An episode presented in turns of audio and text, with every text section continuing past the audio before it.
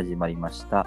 バイアンガハラの戦いのお時間です。お相手は、えー、証拠権バイアンと、バナナガハラでお送りいたします。というわけでですね、えっ、と、はいあれですね、この前、あの、ちょっと、年明けすぐに、ミカラジオっていう、あの、有名ポッドキャスト番組鬼滅の刃をひたすら語って最後わけわかんない感じ、わけわかんない感じには終わりますが、えっ、と、割と放送し気味でしたけれども、えっ、と、鬼滅の刃を熱く語る回、ゲスト会で、えっ、と、出演させていただきまして、えっ、と、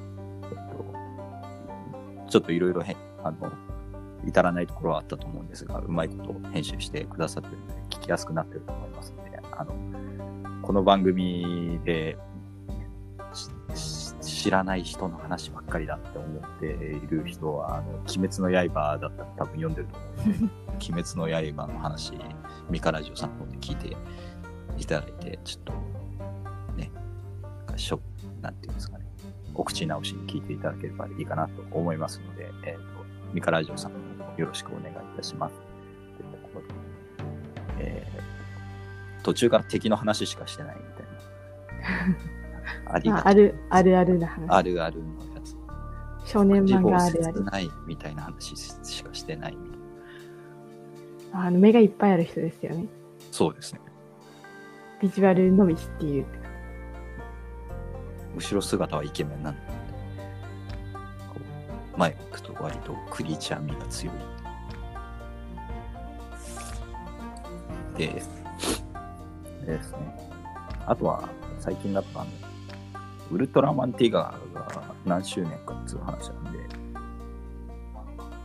虎関係あるんですか？んいや、虎っぽい名前ですが、虎っぽい話。虎、あ、こういうウルトラマン関ですか？係ないですね。あ、ないんですね。えっと、ウルトラマンティガーはあれですね、クトゥルフ神話っぽい話ですね。あ、そんな？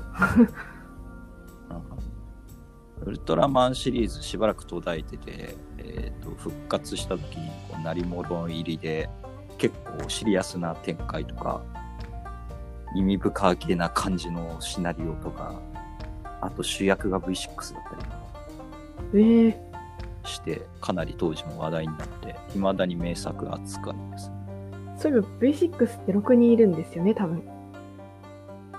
だと思う。私、あの、ノッチと岡田何がししか知らないんですけど、残り4人きっといるんですよね。そうですね残りの人が出てます残りの人っていうかそうですよね。ななくななが出て冷圧が消えた。冷圧が効い し多分知らない人なんだろうなと思って。た。あえっと、あとは、あ役者さんで言うとあれですかね。当時のジャニーズジュニアの人とか出てたりするけど、もう辞めてるんであれなんですけど。とか、あとは、えっ、と、ヒロインが初代ウルトラマンの人の娘ですね。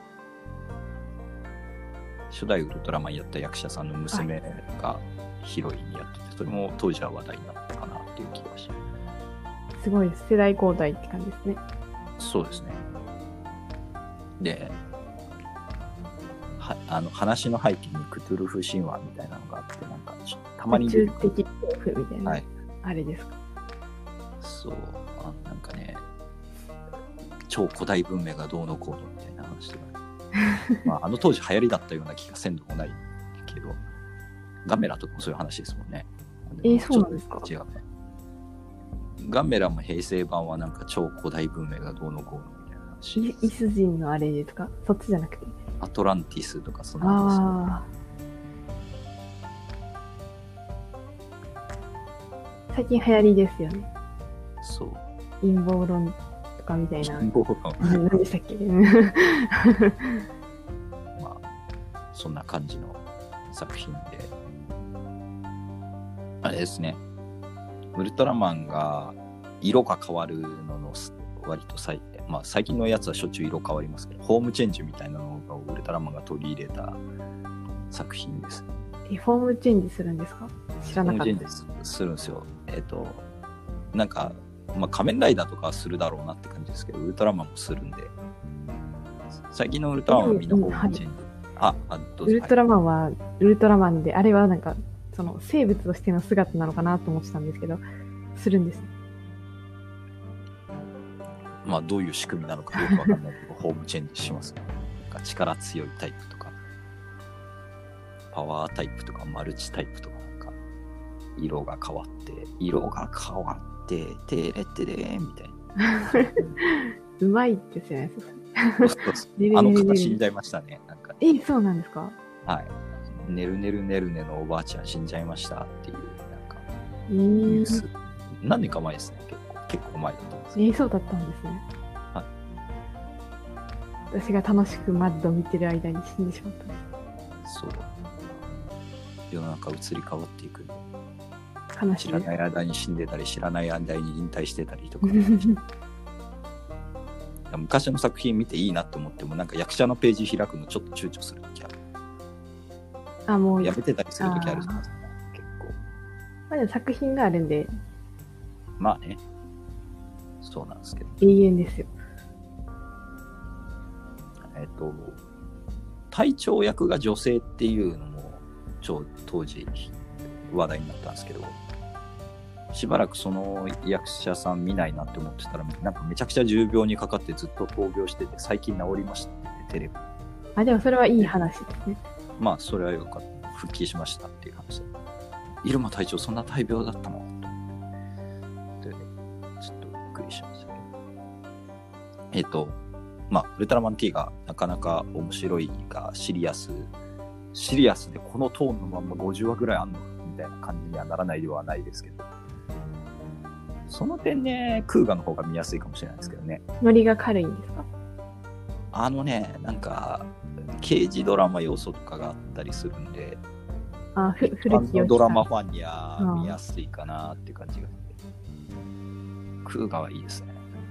まあ、ティガも面白いんですけど、まあ、仮面ライダーとウルトラマン比べるのは、それはなんか違うような気もするんですけど、仮面ライダークーガは割と一気見できる感じです。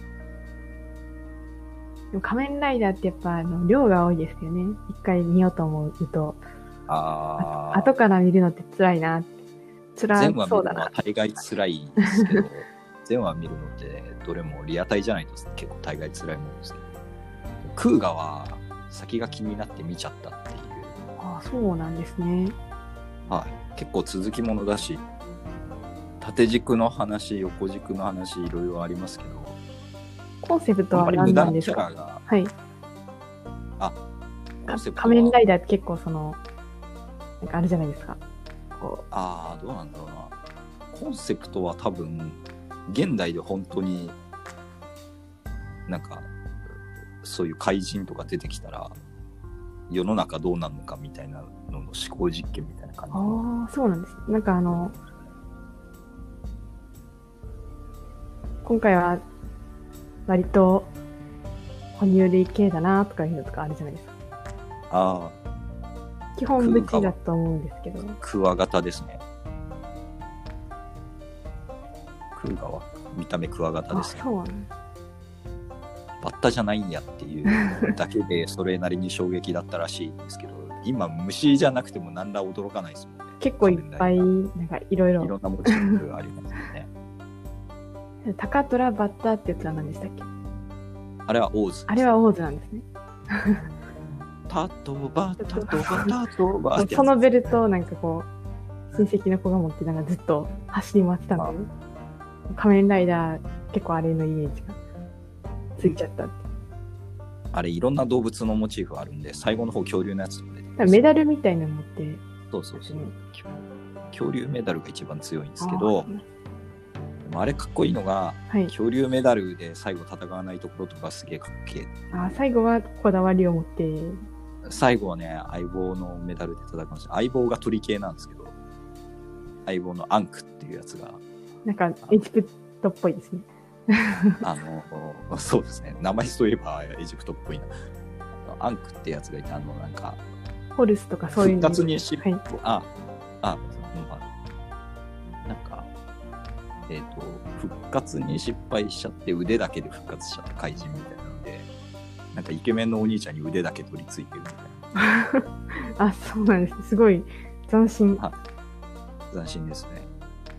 で取り付いてる時のそのなんか取り付かれてる人の髪型がすごい斬新な髪型だった。どんなどんなホストだよみたいな感じ。ホストに取り付いてるんですか？いやなんか真面目な人に取り付いたら人格が変わって髪型もホストみたいになるみたいなギャグ描写があるんですけどそれにしたってやりすぎだろこの髪型みたいな感じ。ですね、腕だけなんか別の生命体が宿るのは、そうそう寄生獣とかみたいですね。あ、まあそんな感じですね。寄生獣って。なんあれはバディものとして面白いですね、オーズは。オーズ明るいから、お明るいんですけど、なんか本筋のなんか敵とかがめちゃめちゃ暗かったりしますけど、気が暗いんですね。敵マジなんか救いようのない暗さだったですけどね。なんか別になんか悪いことしようっていうんじゃなくて、なんかこう破滅願望みたいな人 暗いですね。暗い、めちゃめちゃ暗いんですよ。なんか肩に人形を乗せてちょっとさ喋りかけてるみたいなえそれはなんかあの、喋るんじゃなくて、喋ってる体で喋ってるっていう感じですか？人形と。ああ、どうだったかな？人間も喋るようになってたかな？なんか、でも人形ただの人形だったら本当にただただ暗いですね。ひたすら結構暗いですけどね。割とギャグ描写とか入れてたのに、ま、あの、普通にそのまま敵だったりするのすげえビビるところですね、あれ。とは、そうそうそう。クーガの話とかいろんなところで、クーガの話とかもどっかでね、他の人と、他のラジオとかで喋ってみようかなとか思ってたりもするんですけど、いろんな人がいろんなところで喋ってるんでね、クーガの話とかで。好きなグロンギはとかですごい1時間以上喋って、そうグロンギっていう怪人が出てくるんですけど、あ怪人全体の総称がグロンギなんですか？そう、グロンギ族ってあ、そういう種族の人と戦ってるんです。そうそう、昔に住んでた人、人今の人類に先行してた人類みたいな設定で、変身能力持ってるんだけど、変身能力持ってない人を何人殺すかで階級が変わるみたいなシステム。なんでそんな、すごい厄介なものが目覚めてしまった。あ今までは眠ってたんですか？今まで眠ってて、なんか遺跡掘り起こしたら目覚めちゃうみたいな話で、へえ。なんか結構面白いですね、クーが。で、なんかね、雑魚は階級低いやつはなんか人数こなせば階級上がったりするんだけど、偉いやつになれば偉いやつになるほどミッションが難しくなっていくっていう。まあただ殺すだけじゃないんですね。そう、ただ殺すだけじゃ階級上がらないんですよ、偉い人たち、偉い怪人は。一つの建物の中で何人殺すとか、なんかあの、一トロフィーみたいになってる。なんかね、後半超やばいやつが出てきて、なんか最上位クラスみたいなやつが出てきた時に、なんかいきなり飛行機を落としたりする。金トロフィマジビビ。そう。いっぺんに80人を殺すのを何回繰り返すみたいな。80人以上殺すのを何回繰り返すとか。なんか同じ色の箱の中に入っているやつを殺すみたいなんで、なんか列車ばっかり狙いとか出てきて、かっこいいのが警察が列車ね、気づいて、これあれじゃないかみたいな。システムっていうか気づくんです。そうなんとか線なんとか線ってなってて、うん色と色と箱があれなんじゃないのかって気がついて警察が封鎖したりとかしてで敵が逆に困ったりするっていうねこうなん黄色のが走ってないみたいな感じで。そうミッション達成できないとベルトが爆発して死ぬんですよあそう怪人 そんなリスクを背負ってるんですね。すごいすごいリスクを背負ってただのトロコン勢じゃないんですね。やばいんですよ。めっちゃ焦り始めるね。で、序盤はひたすら人間の側がやられて、なんか空ガがいないと超かわいそう人類みたいな感じだったんですけど、最後の方はなんか人間の方が上手になってきて、敵が焦り始めたりするのがちょっと面白い。狩る側が狩られる側に転落しつつあるのを見るっていう。すごい戦闘民族なんですね。そう。やばいですね、あいつら。めちゃくちゃ殺しまくるし。歴代仮面ライダー史上一番人殺してるのグロンギでは、へえ。あのちょっと興味が湧いてきました。うん、なかなか面白い機会があったら見てみます。はい。アイドリングしてるやつだけ殺すとか。アイドリング？ああ、車の？車のアイドリングの音が嫌いで、アイドリングしてるやつだけ殺しまくるやつ。あ、それはあの、別に ミッションとかじゃないんですか？あれはミッションだったから、なんか、まあ、でもあの、割と序盤に出てくる敵だったから、ただ単に気に食わなくてやってるだけだったかもしれないです。あと、ルール違反するとゲームの参加資格を失うとか、そういうのもあります。結構ね、無駄キャラがいないのがいいですよね。序盤に参加資格を失ったやつが最後の方まで出てきて、ちゃんと話に関わってくるのが面白い。とか、あ、すいません、あなんかすげえ長くなっちゃう。申し訳ない。えっと、というわけで、えっと、今週はなんか特撮とかうちまちま見たりしてましたけど、えっと、今週はあれですね、バナナカハラさんの方は、えっと、善良の傾きつつある感じの車用の時代いや、もう、崖ですよ。あ、もう崖、そうですね、崖。崖来ちゃった。えっ、と、先週は超超過の話をした、えーはい先々週、いや、えー、まあ、前々回ですね、したんですけど、えー、超超過の、がお亡くなりになられて、で、次についたのが、当時10歳の超幼霊ですっていう話をしたと思うあれ、あれ、そうな話。もうなんかあの、10歳あ割と予想はできる感じなんですけど。そうですね。えー、どうせ年上の親戚とかい いるんでしょ？感じ。で、その年上の親戚というか、その超超過の、えー、書士にあたる長祖っていう人がいまして、あまあ、ちょこっと話したと思うんですけど、えっ、と、その人は超超過の時代に、もうすでに結構、はい。えー、信任厚くて、はその側近の町長、町長っていう人がいるんですけど、ちょっと町ばっかりであれなんですけど、この町長っていう人は、何でしょう地名の方の町、えー、あ戦国時代とかに出てくる蝶に長いで蝶はい。で蝶々なんですけど、その人と、まあもう一人いるんですけど、その人はあんま出てこないんで、まあ名前は、まあもう一人いる人ぐらいでいいと思うんですけど、と、えっ、と、一緒に、まあえー姓が違うんですけど、兄弟っていうことで、手を組むんですね。はい。で、えーこの蝶々っていう人が、蝶々花を堕落の道に進ませるんですけど、あの、こっちに来て女の子と遊びましょうよみたいな感じで。ああ、ネイシンそう系。で、政治の場から切り離して。で、あとは周りからの残言で、あんなに活躍した社外を主戦の大使にやって、遠くに追いやったりとか。でも、割と超長官の時代から好き放題でもないですけど、ちょっとヤバめなことをやってたんですけど、はい。まあ、表向きは取り繕っていい人ぶってたので、まだバレてないんですね。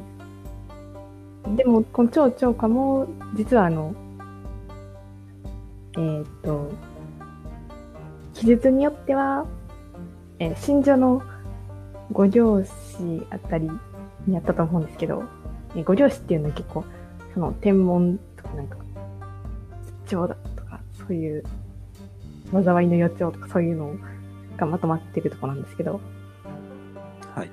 あの、そこの方で、あの、町長家が長宗を遠くにやろうとしたら悪いことが起こってやめて、そのまま長家は死んでしまいましたみたいな話があるんで、もしかしたら、あの、危険なことには気がついていたのかもしれないですけど。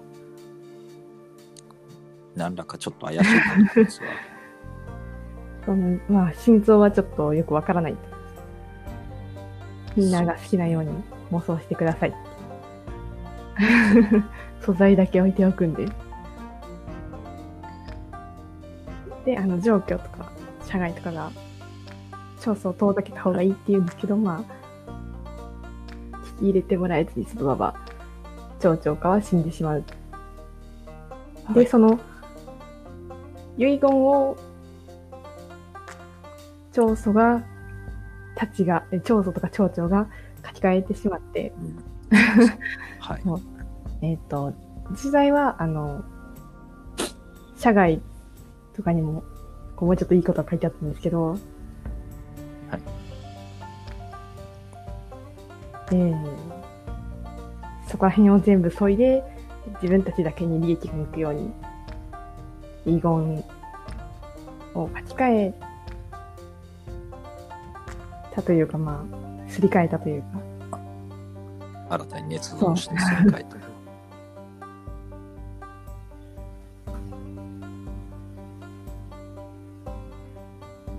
でも一応、超幼霊がその後を継ぐんですが、超幼霊は町長家の息子ですね。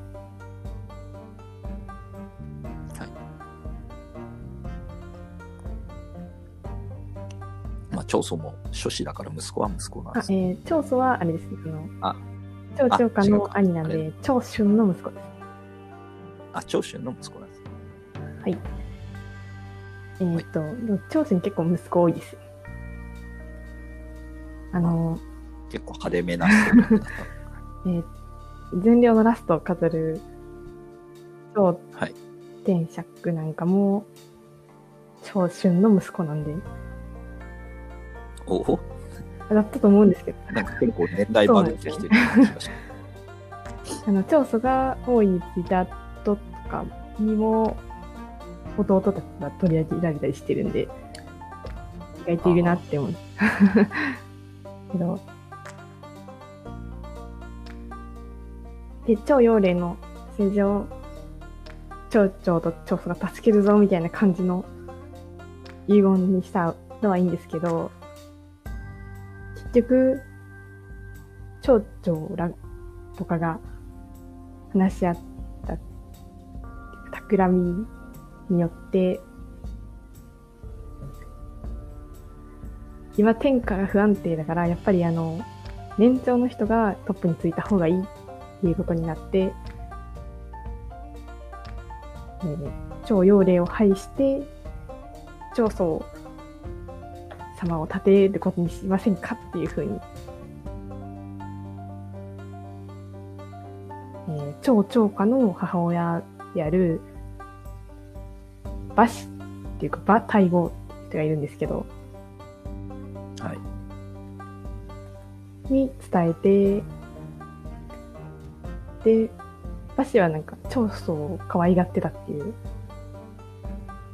らしいんで、これを、まあ、OK って OK を出したんですね。うん。で、超幼霊が廃されて、また殺されることはなかったんですけど、幽閉されることになった。んですけど、結局殺されてしまうんですけど、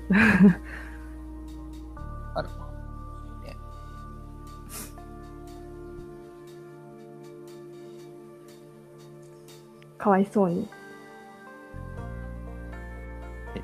バッシーってじゃあ孫を廃するのに OK 出したそうですねよくわからんうん。バシケ、バータイゴ、なかなか、なかなかな人な感じですよね。割と、そうですね。な流されやすい感じというか。まあなんか結構してますね。この後も。いるんですけど、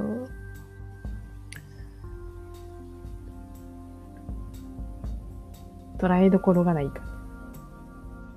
そうですね。で、長祖は、あの、散奪して即位するんですけど、まあ、今まではね貧困法制な感じの顔をかぶってたんですけど、割と本性を出してきて、えー、えー、弟の妻を寝取るとか、あとは、そうですね、あの、父親のおめかけとかを全部もらうとか、あ。とは、なんか、市場で嫁いでいないものをいただくとか、そういうこといっぱいやりますね。なんか金王朝とかだといっぱいいるタイプの人ですこれね。、あれですよね、あの、結構、あの、他の王朝の三奪者とかだったら、はいまあまだ、まあまあそういうこともあるかなって思うんですけど、善良ではちょっとなんかこう、め珍しいっていうか、いてはいけないタイプ割とひ貧困法制な感じだ ったのに、全量。そうですね。とんでもないのをお出ししてきたなと。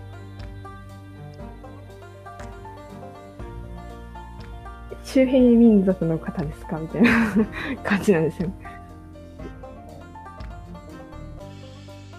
そうですよね。金とか、まあ異民族だしな、みたいな感じ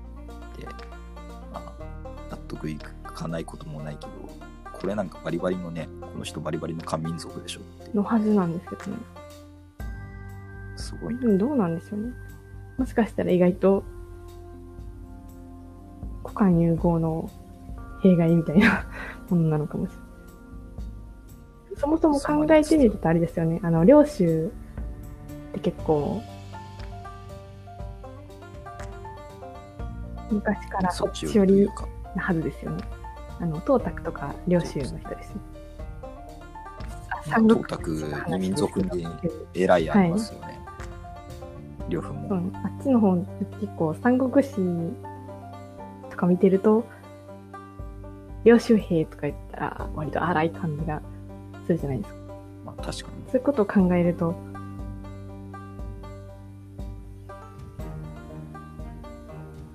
うーんまあなくはないかみたいな。まあ。い、やでもなしよりのなしですねって感はいですね。じでそのことをそういうことがあったので領主の人たちはまあえー式を引用してなんか悪口を言う悪口というか、まあ、遠回しにそのあいつやばくない？みたいなのを遠回しに言ってましたあの超有事でえっ、と垣根に茨ありみたいな詩があるんですははい。えー、垣根、垣根の茨は払いきれない。忍び合いのむつごとは人には言えぬ。家もしようが言えば憎し。え言えば醜し。垣根の茨は覗ききれない。忍び合いのむつごとは詳しく言えない。家もしようが言えば聞き出し。垣根の茨は束ねきれない。忍び合いのむつごとはつまんで言えぬ。家もしようが言えば恥ずかし。いいう日本語訳が。あるようですね。司教国風。えっ、と、東洋文庫から出ている白川静香さんが訳したものみたいですね。ちょっと探していって読んだんですけど。まあ、割と見られた、性関係のこと歌をった歌。揶揄するような内容この茨っていうのは、あの、バラとかじゃなくて、雑草がいっぱい茂ってるやつっていう話みたいですね。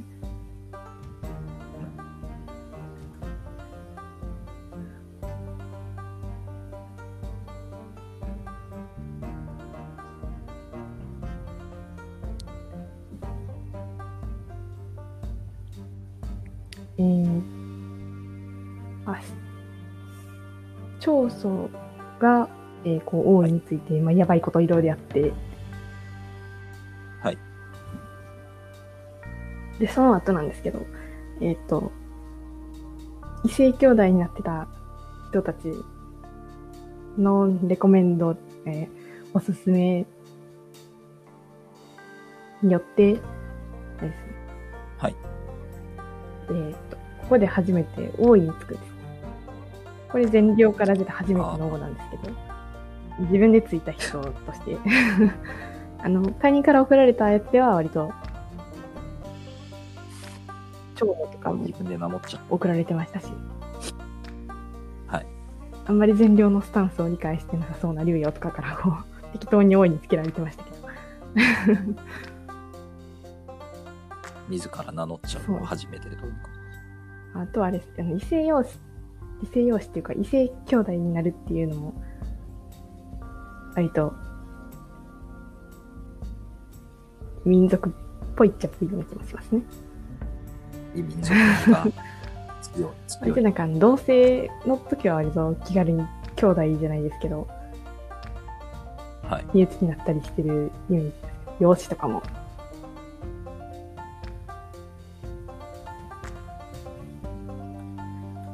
で、はい。親がそっち系とかそういうことかそれ。も思いました。後の、あ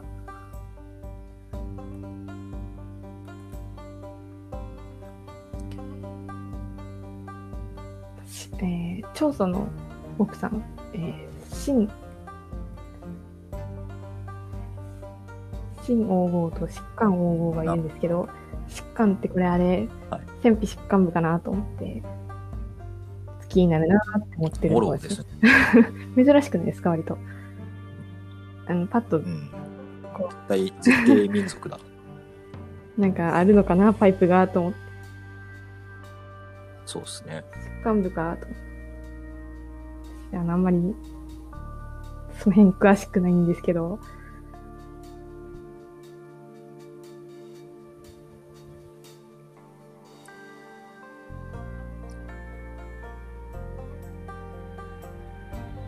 あ、で、王を名乗ったので、あの、年号もちょっと健康を使ってたんですけど、和平っていう風に改元しました。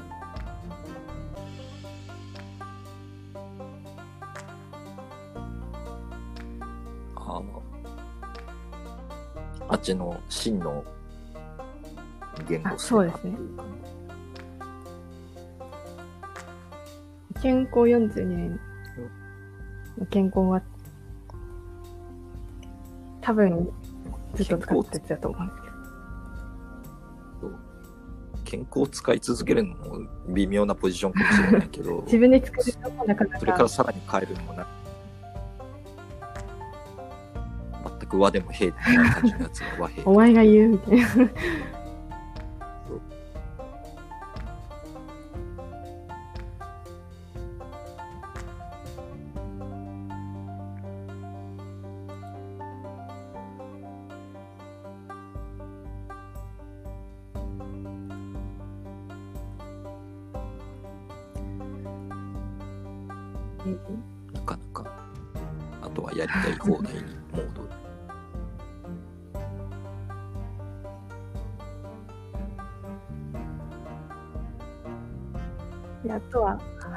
即位。はい。あどうぞ。はい。この時に、えー、長期、朝食、長毛、あとは、長春とか、黄金を次、送りますね。で長期が武王、朝食が小王で、長毛が西王。で、長春が文王で、弟の長長家が明王に、この時になりました。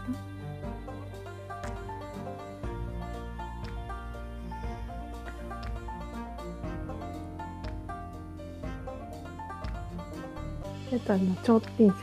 これはあの、さらに、えー弟なんですけど、もともと自分が、そこら長命校の方に報じて、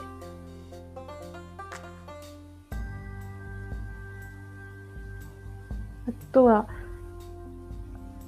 この後、善良の特訓士に長祖が失脚したと立てられる超元世なんかもこの時に両武功になってますね。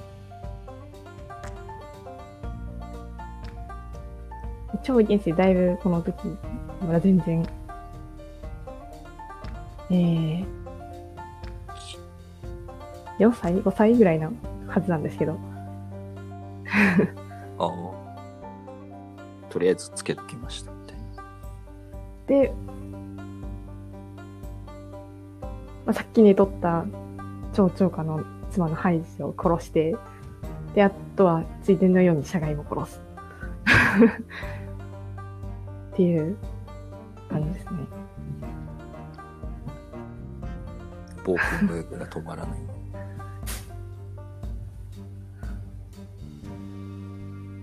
でも、あれかな。王を名乗るんだったら、その、ネタに良くないとかそういうことを思ったのかなと、若干思ったり。ああ。なんで殺す殺さなくてもいいのになと思って。のそうですね。え、さっき、なんかあの、得したばっかりじゃないですか。そう。関係を結んでおきながら、外分が悪いかもと思って殺すの。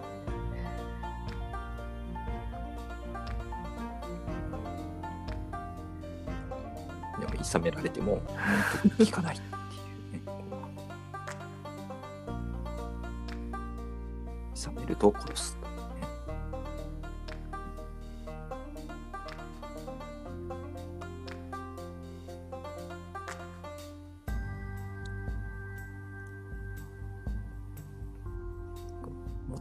ともなこと言う言う人もいいたけどもあっていうところですね。えっ、ですよね。と、バキューっていう人、あの、前にも出てきたんですけど。えーそう竜陽が来てる時ぐらいに戦ったりしてくれてた人。ですけど、だいぶ昔の 長生きだな。長生きっていうか、息が長いっていうか、竜陽はどんなやつかみたいな談義で出てきた人ですですそうね。ですけど、この王位につくことに対して、結構、やめ、やめといた方がいいですよ。言うんですけど、まあ、あの、罰を加えて、職を免じた。バキューさんはこの後も一応生きてるのは生きてるんですけど。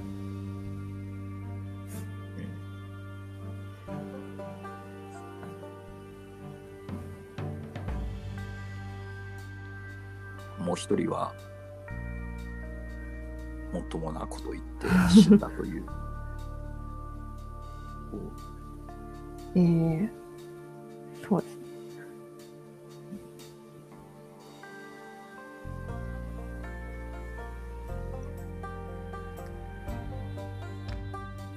て、てい、ていきなのか。まあ、このえっ、と、一発屋というか、これ言うだけの人みたいな。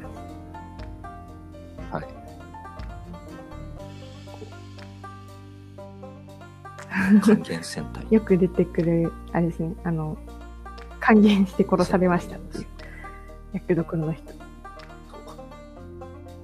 そのための役の人みたいな。これでは何々でしょうか？みたいなこと言って死ぬ人。あの、北斗の剣に出てくるなんかちっちゃい子みたいな感じですね。あの、あなんか、うん、家族思いの優しい子、死ぬなってや悪い、悪いやつを悪いやつと印象づけるためだけに喪失される人みたいな。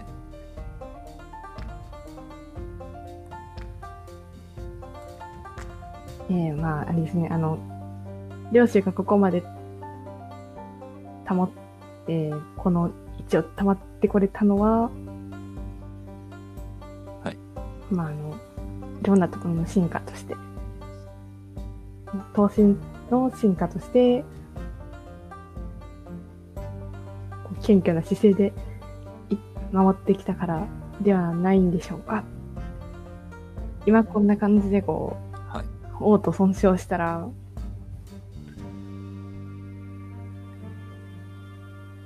これでは一丸となって領地を守ることができないでしょう、みたいな。ことを言って、まあ、あの、でうるせえバカというふうに切り殺されてしまうと。はい。うんでね、こういうの、こういうのを見ると、包あれです丁よね。還元を言うだけの役の人を横に置いて何しているのが全然違うな。そうですね。まあでもじゃあ逆にあの、漢字を言って殺されるだけの人をここに置くことによって、調査の株が下がるっていう、そういうのギミックでもあるんですけど、はい。えーっと、あとこの時期はですね、あの、関音が来てる時で、はい。で、えーっと、そうブイブイ言わしてるに攻め入ってますって。感じ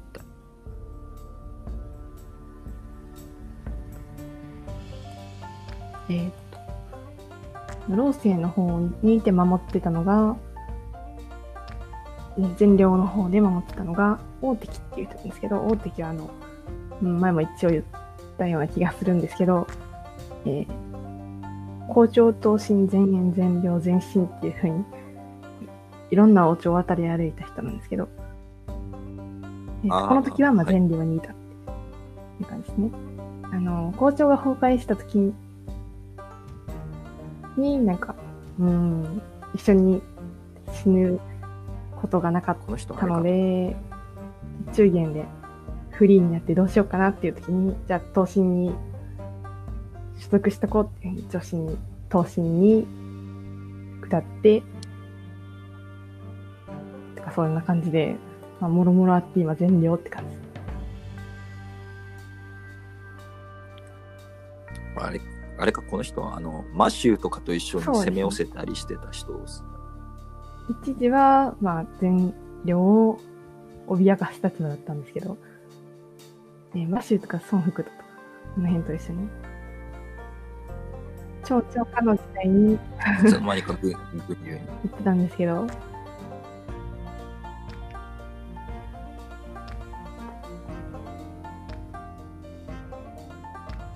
でも超超過は、そんな大敵をだいぶ興遇してるところが不敬なと思うんですけど。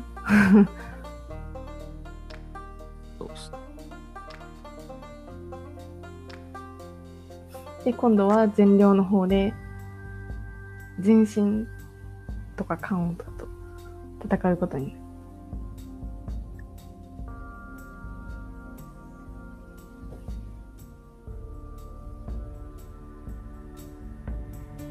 えー、関音とは戦っていいんですか？えー、関音と一緒に、えー、あれ？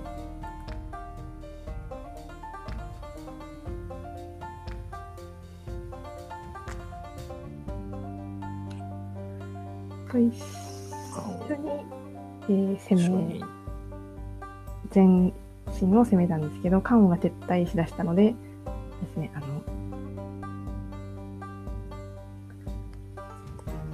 冬と戦うことによって、置いてくれた。で、はい。はい、配送することになりましたって感じです。はい。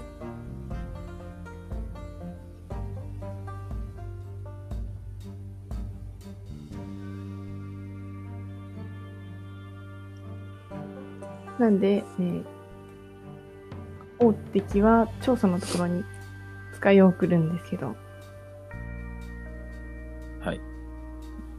まあ、関音めっちゃ強い。関音 めっちゃ強い、使いを送るんです。はいで、それを聞いて、長宗は、これは関音全量まで来るんじゃないかなっていうふうに思うんですね。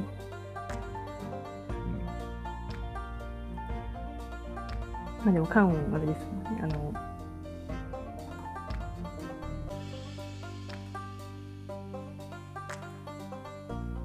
性格の方をもう、はい。滅ぼしてしまってるんで、あれは340、ない話で。ええーっと、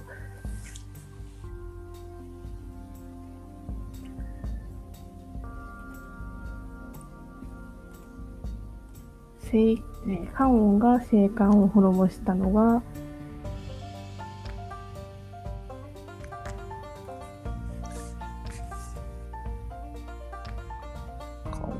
が聖火を滅ぼしたのーは、っといつ多分348年かな？だと思います。なんで、えーっと、今これは354年なんで、ちょっと前ぐらいですね。ちょっと。うん、そんぐらい。あ六年346年かな？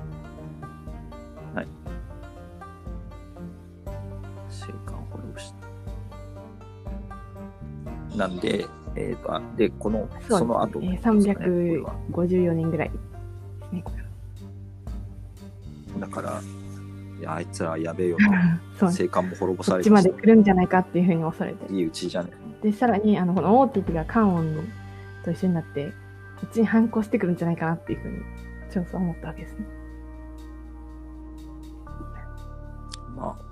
諸勢力渡り歩いてる人がそういう疑いかけそうかもしれないですけど。で、その、ことがあったので、あの、さっきちょっと出てきたバキューをまた元の位置に戻して、一緒にどうするみたいなことを、作戦を練るんです。で、せやええこと考えた。あの、大敵を暗殺しよう話が持ち上がるんですけど、これが事前に発覚してしまって、頓挫してしまったので、まあ、長宗はさらにやべえよと思って、いっぱい軍を集めて、東にあの統制しますっていうふうに言っといて、実際西にや、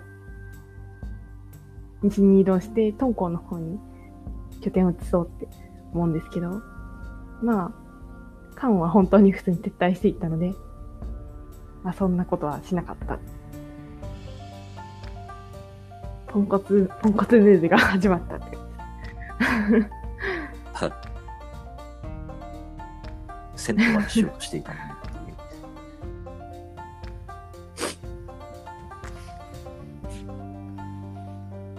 ちょっとほっこりしますよね。なんか、ちょっとやばそうな感じの動きをしてたのに、急に、急に一人で焦って空回りして可愛いなって。可愛くないですけど。そうですね。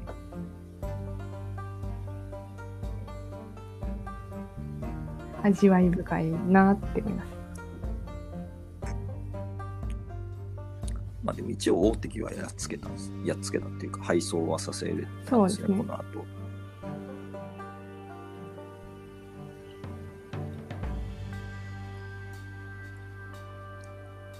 で、えっ、と、ここで全量をまあ見限るというか、まあ、入れられなくなったので、全身の方へやはいっていって、少々になったっていう感じです。で、あとあの、この時に、あの、バキューさんは、お亡くなりになってしまいます。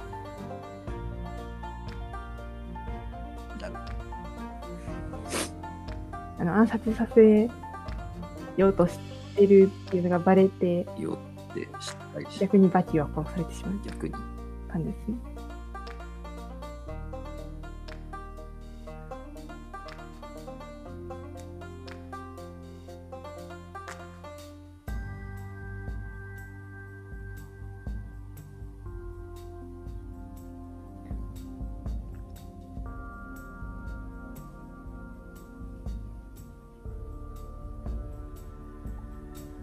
で、えー、まあ、ここからさらに、長宗の方もでも没落が 始まるというか、まあ、あんまりその牽制得てるイメージないですけど、輝かしいやった取ったって感じで、カンって感じ。取ったところが最高潮ぐらいな。いっぱいエロいことしてたそうです時頃ぐらいが最高潮。それはもう没落ではある感じ。えっ、と、この善良の相続に長官っていう人いまして、はい。えっ、と、この人はあれですね、あの、紅茶と戦った時とかは、あさっきちょっと全身下っちゃ、下っていっちゃいましたけど、あの、大敵を撃破したりして、はいうん将軍としてなかなか有能な感じのする人なんですけど、猜疑心が強い人で、はい。まあ、割とあの、人気もあったんで、長宗は、この長官を、こいつはやべえと思って。で、えっ、と、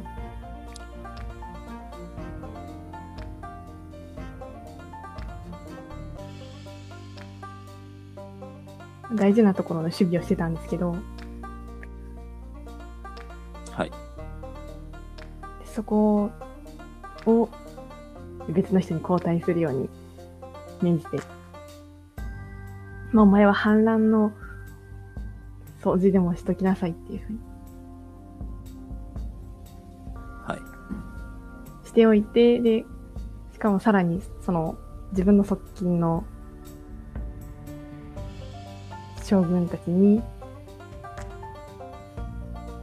ちょっと長官殺してこいっていうふうに討伐を命じる。はい。で、あの、それを一応止める人もいるんですけど、まあその人には止めるんじゃないっていうふうに、まあ、処断して。はい。出発させたんですけど、このことが、長官にもバレてて、あい。つこっちを殺そうとしてるっていうふうに、バレてしまうんですね。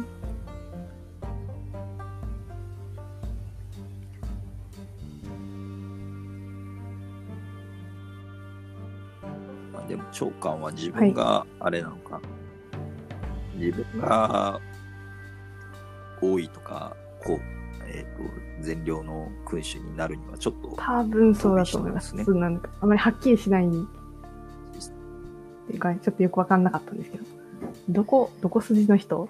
なんでしょうね。ね 一族ではあるんでしょうけどってうーん。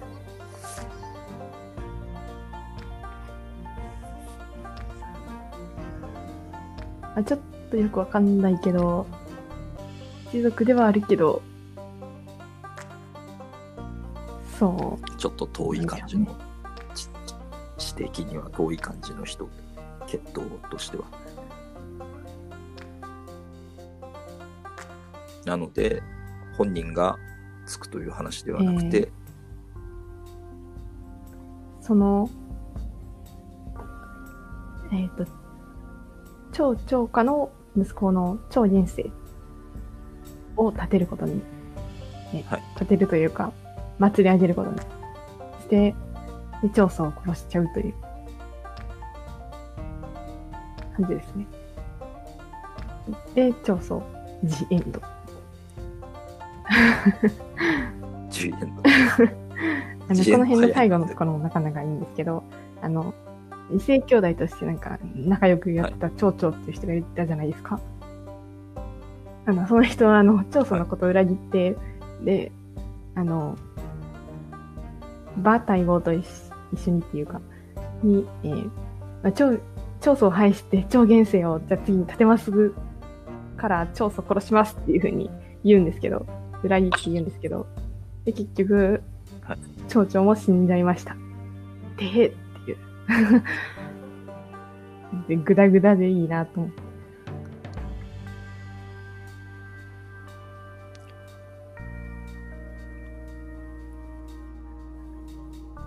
逃れられると思った ら場内でみんなが万歳参照して。うんですけど殺されて万歳参照される王様はなかなかきついあの町には、首輪かけられてっていう。よく見るやつですね。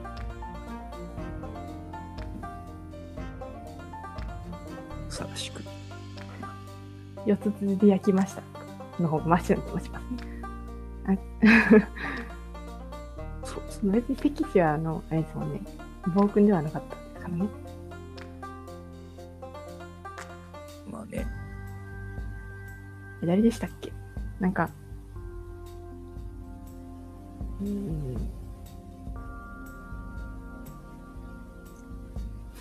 さらし首に前例があったような気がしたんですけど、ちょっとパッと出てこない。さらし首の人。さらし首の人。はい。えっと、あれですか、5個なんか16ですか？話したような気がするなと思ったんですけど、気のせいだったかもしれない。ちょっとパッとは出てこないけど、うん。あれですね。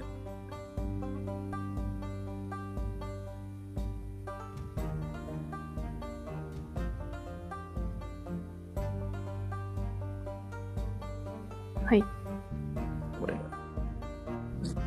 滅びますぞみたいなことを言った人を処刑しようとしたら、私が死んで20日ぐらいでマジ、マジ滅ぶから、みたいなこと言われて、その通り普通に滅ぶみたいな感じなのかな。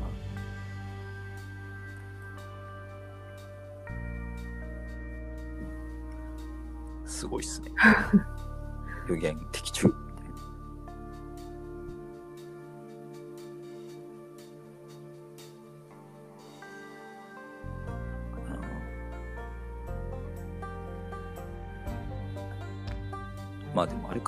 対外的な失敗はそうですね。なんか、うちは揉めしてる間に、みたいな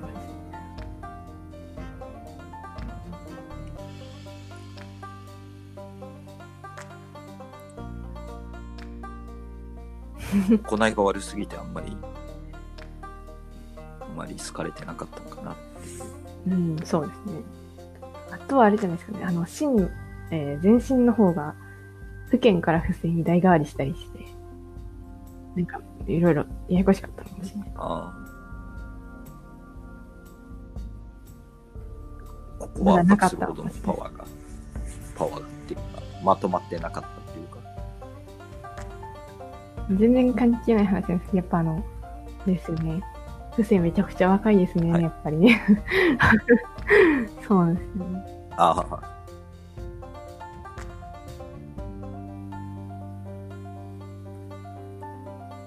20代前半のガキ緊張が隣なんで、まあ、さしてやることなかったのかもしれない。そうそう。縁はちょっと遠いですしね。長宗さんで、えー、そ性もないし。そっか。平周りじゃないんですけどみたいな。顔来たけど。的マシな時代に来た。だけど保ち得なかった。これあれなんですかね、長宗さん、無神論者的な人だったんですかね。なんか逸話のところにもろもろの神器を廃したでも結構なんか、神が現れてるみたいな話が ありますけど。あああ、オカルトは好きだけど。ま、祭り事として自分は元元って言うんだよみたいなあ、ふうに、あの、神だよっていうのが来て、なんかお話ししてみたいな話が。まあ、福利を与えようみたいな言われて、やったーって信じたっていう、ほの、ほのぼの、ほのぼの話が16国戦中にあります。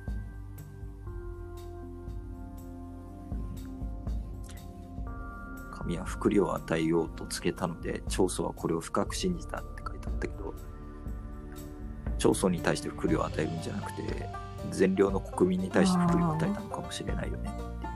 一応そうどうなんですかね。うん。で割となんかあの、独創的な長宗はね、暴君ムーブしてくれてるので私は好きです。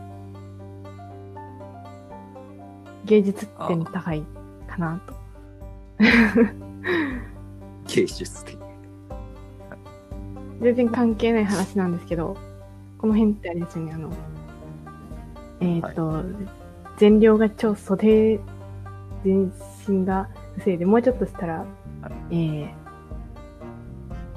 この時はあの、何なんですけど、頭身は普通なんですけど、あと相手から入ってになるんで、開成功ですね。割とあの、うん。はい開成功が手につくのは、もうちょっと後なんですけど、割と暴君らしいじゃないですけど、そんなところありますよね はい。思いました。はい。あれですね、最近、最近、金王朝を読んでたんですけど、金王朝の海王、えー、海洋はどういう方なんですか？えっ、と、改良は、えっ、と、即位したときに、あの、すごいいっぱいエッチすえるー、ことを宣言したっていう、それで実際にこんな、あの、こんな感じです。あの、長宗とかと一緒で、なんか、いろんな、この、この世の春をネットリ謳歌したンクった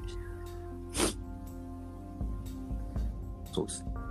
あの、ベッドが足りないって言って、宮中の床にすなごい。なんで足りないんですか？行ったよ、いや、一人でしょ。そそんなことあります？そうなんですけど。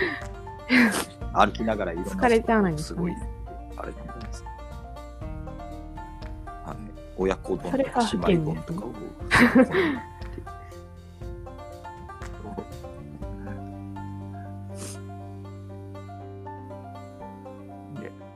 べての、すべての女女性にあの高級ないっていうか、あの貴族の女性すべてに旦那と別れさせようとした。えっと、その感じは、極極めてなあれ何でしたっけあれ、これは母用キーでしたっけ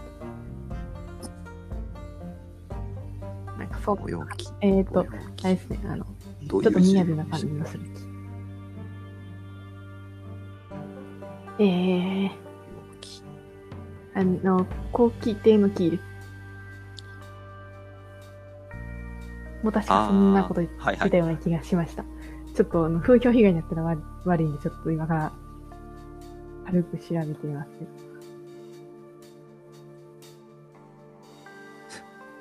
たまにこのなんか、こうエロに降ってきた感じの人、たまに出楽しくていいですよね。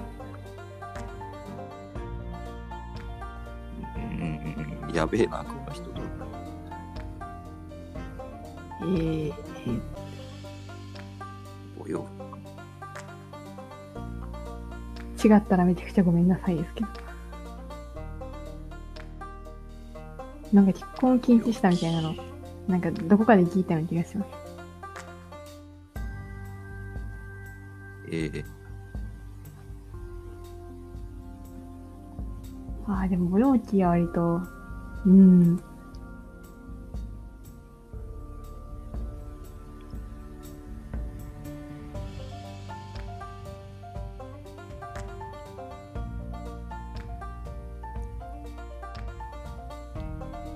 お洋気さん。お洋気さんも、妻には一途な感じがしますね悪ムーブしてるけど、じゃあ、違ったんですね。ごめんなさい。なんかど、どっかで最近見たなと思ったんですけど。誰だまあね、でもね。改良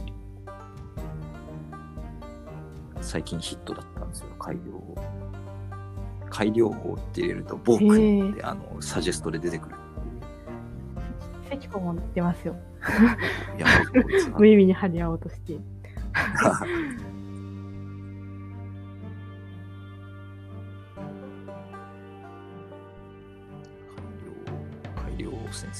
全然、あれですね。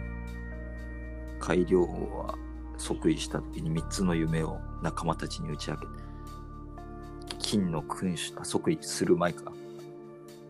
即位する前後で、金の君主となる僧を打って、その皇帝をひざまずかせる天下一の美女をいいですねとという3つの夢を打ち上げた。うん。追求していたのははっきり言って3つ目だけじゃねえかがするぐらい、なんかグダグダな感感じの人生です。やばいですね、この人。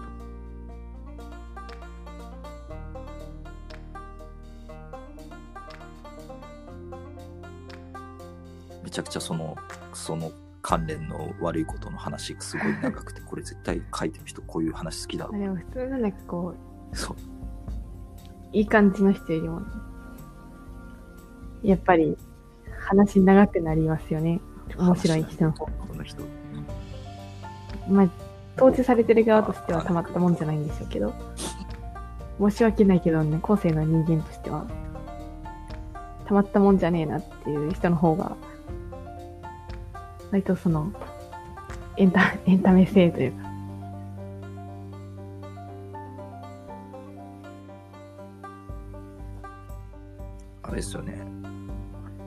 コンクン列伝みたいなブログ、有名なブログがあって面白いですよね。あの、あ後背帝とか、そんな、流層の後背帝流菊とか、そういうやつ。すごいなニンニクがお好きな人間は、内臓もニンニク臭いのだろうかとか言っていきなりかっさばいて殺してしまう。やべえ。一日人を殺さざれば三千として楽しまずとかあ、機嫌が悪い。今日は人殺してないんで、なんか、ちょっと、バイオリズム悪い人は、みたいな。そうです。闘魂校。なんか南北朝の方が暗軍の暗軍さがやばいなっていう。暗軍というか、うーん。やばいやつのやばい度がやばいですね。あアルチュードサイコパスが多すぎるっていう。オラワクワクしてきたぞって感じね。やですね。し小宝館。小宝館。南西の闘魂校小宝館は、馬で人を踏むのが好きだった。あの、金の、なんか、ハス、金でできたハスの花みたいな。上を歩いて、なんかこう、最高っていう風に言あってたって、嫁に、裸足で歩かせて、足フェチの人ですね。うっとりしてたって。ねえ、このバカップルって。幼馴染仲いいんですよね、あそこも。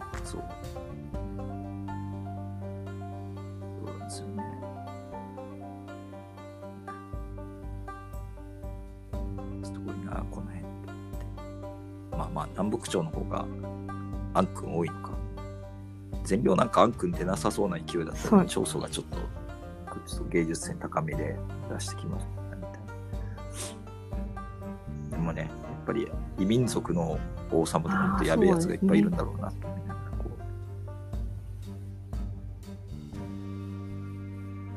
あんまり詳細な記録が残ってなかったりするんですかね。征服王朝じゃない限りは。そんな気がします。文字とかがもうなんかそんななかったとか、あんまりその記録する文化がなかったりしたら、ほぼほぼ残らない感じになっちゃうな。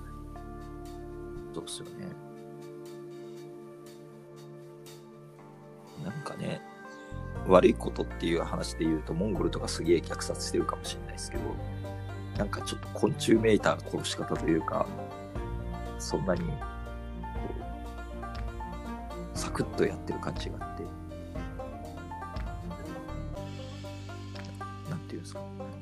ベルセルクとかに出てくるあーカラッと悪者みたいな感じではないんですよね、ちょっと。そう、カラッと殺してる感じの。牛とかを殺すのとか、あんまり変わらない感じで殺してるから、っていうイメージはあります。あ、いえいえ。あ、すいません。ちょっと脱線してしまう。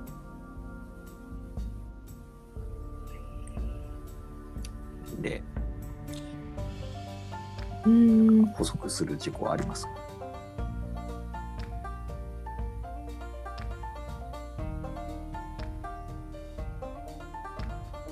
うーん。長宗はなんか、小さい時の名前が残ってて、あの、病名が、あの、はい。多分読み方、終始でいいと思うんですけど、えー、あの、はい。冬、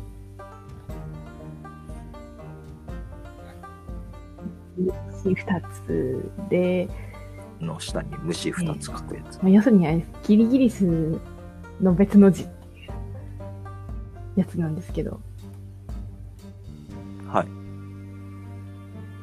はい。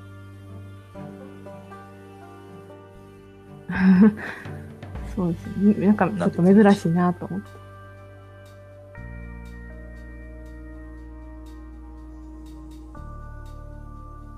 不吉な逸話とかもあるんですけど。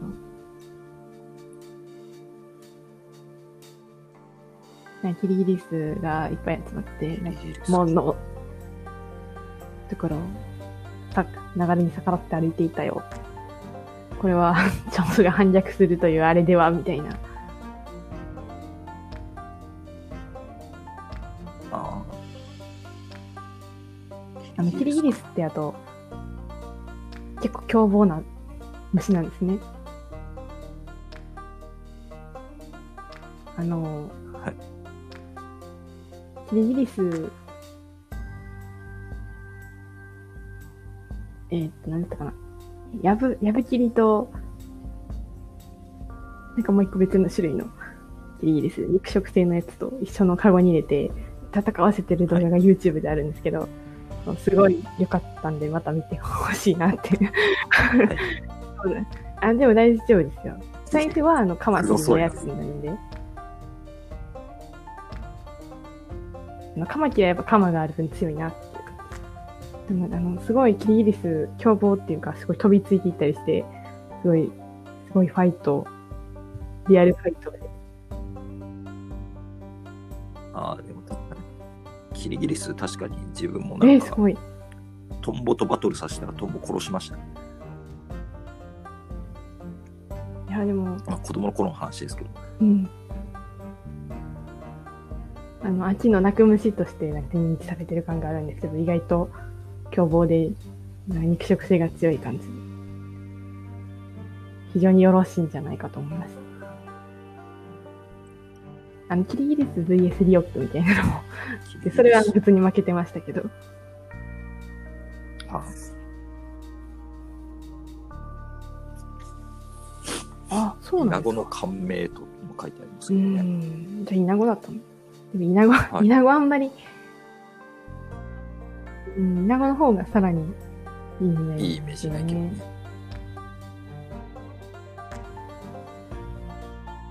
まあでも、イナゴはいっぱい子供を産むから、子孫繁栄みたいな意味合いもなくはないですよね。子孫繁栄の印。な、な何をもって災いとなすんや、みたいなことを言ってます。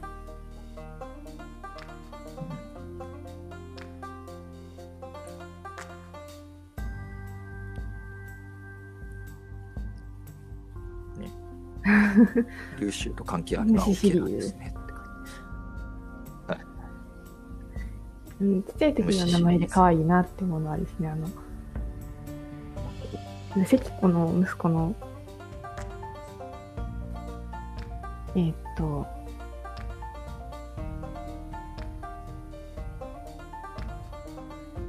積水なんですけど、あの、関子の息子。彼は両幼名が確か、えー、あ、あっていう字、えー、あの、あとのあですね。あとではちょっとわかんないかな。えーっと、ああうんのあ、じゃない、あ、あうんのあってあれ口変でしたっけ？口変ですね。えー、阿弥阿弥陀如来とかもわかる。あそうなんですけど、なんか、ああって結構、なんとかちゃん的な感じで、こう、可愛い感じ、呼び方みたいな意味があるんで、つまりあの、彼はてっちゃんなんですよ。あ、可愛いっていう。いや、全然可愛い器がないんですけど。でも母親は可愛いやつには系統なんで、きっと顔は可愛かったと私は勝手に思ってるんですけど。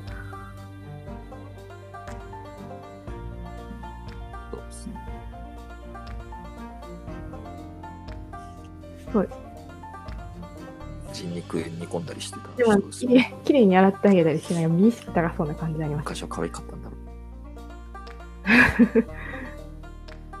そうっすね。顔がいいやつを見つけたら、とりあえずなんか首を切ってみんなに洗ってみせるっていう。こいつなかなか、こいつ手ついてたら、なかなかそうですね。振り切った僕だったろうなと。つる、つる揃いですよね、関子の息子は。やばいですね。南北朝時代の奴らと負けると劣らない奴らが揃っておりますってただ、いかんせん定位にはつかなかった。でも、範囲したのもどうなのかなっていう感じでもありますよね。これ範囲がなければ、こう、もうてっちゃんで決まりだったのになみたいな。も揉めを加速させちゃったから。余計揉めた感はないわ。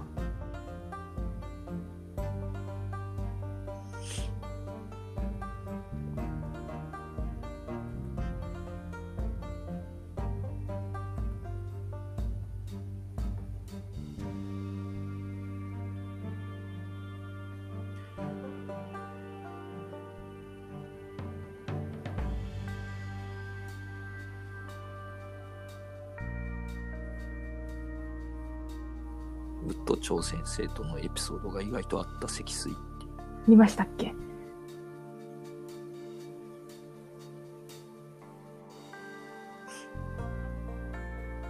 ウッド町は、あの、積水の子供が亡くなりそうだから、今すぐ迎えに行ってあげなとか。積水に行って、行ったら本当に病気にハートフルエピソードじゃないですか。いや、こいつ予言者じゃん、みたいな感じ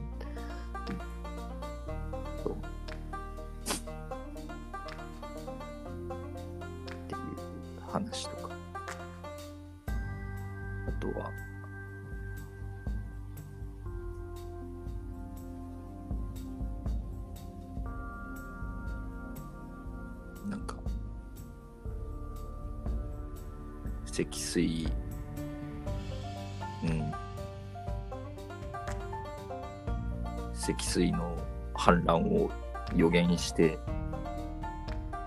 たんだけど、石膏はいまいちその予言の意味が分かんなくて、で、反乱が起こったんだああブッド長が言ってたのこれか、みたいな、みた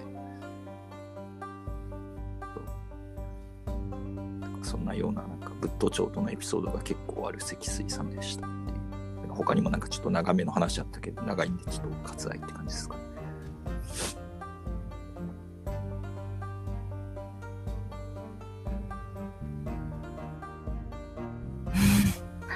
それはあるあるなんでてか、。ブッド長何歳物騒、物騒あるあるなんで。怖っ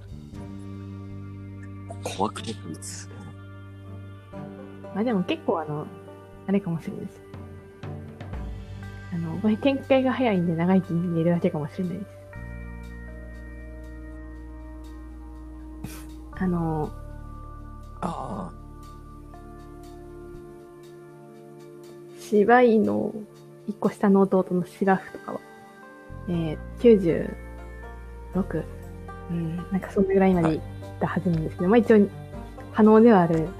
年齢ですけど、えーっと、あの人は、えー、宗妃の弟の宗職の、なんか提供してる、なんか先生みたいなことをやって、で、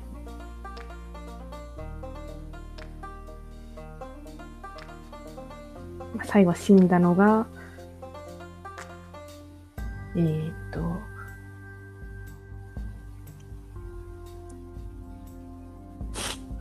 家が滅んでしまって、えー、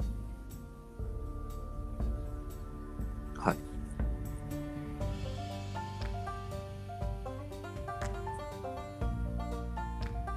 精神が起こって8年ぐらいした後に死んでるって感じ。長っていう。全部見てた感じになっちゃうんで、人生長えな。まだギリ5はあるんですけど。ちょっとびっくりするぐらい長生きなんですけど、あ、そっか、そこまで100年もないんだなっていう驚きですよね。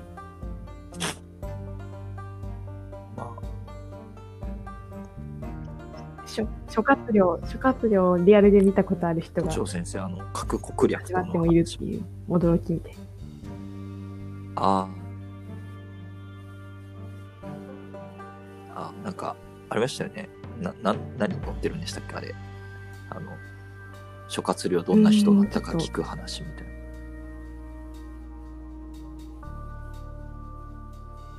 あの話好きなんですよね。なんか、諸葛亮ってどんな人でしたかって言われると、そんななんか、今言われてるような超すごい人っていうイメージじゃなかったんですけど、ですけど、いなくなってみると二度とあんな人は現れないんじゃないかなってそんな気がするんです。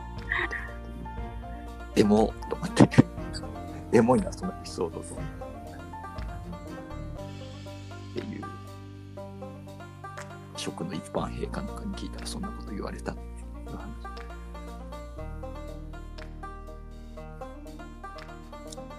でもね、ブッド長先生好きですよっていう話で、あの、十核国略って、赤六の部下に、18期の、はい、あいつがピンチになった時に、核国略とのが今 何に合っているとか強キャラの。全然離れたところで突然言い始めて、みんな、みんな祈願するのだとか言ってなんか祈り始めて、で、でしばらく経ったら出した。めっちゃ、めっちゃ強い人がいるやつじゃないですか。かっこよすぎがぶっとちょう桁違いに強い人にしか許されてないど。そう。ムーブをしています。まあ、今回、そんな感じで脱線しましたけど、なんか、いろいろありましたね。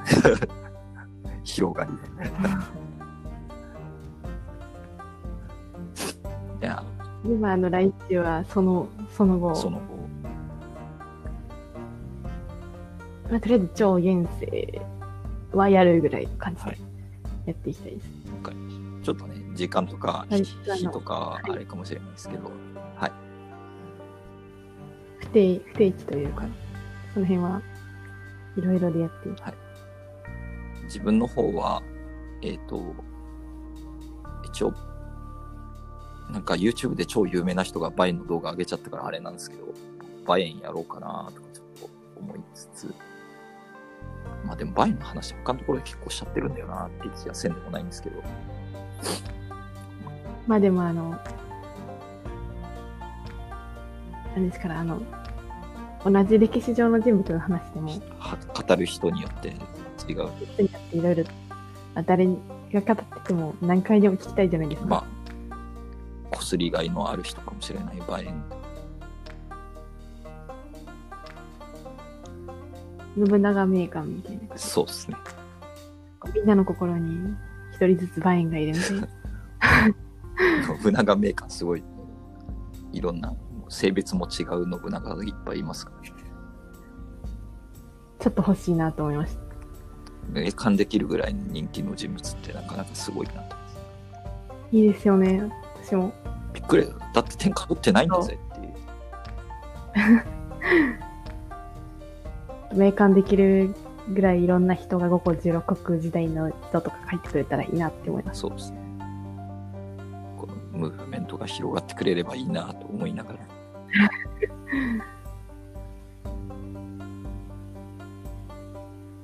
というわけで、えーはい。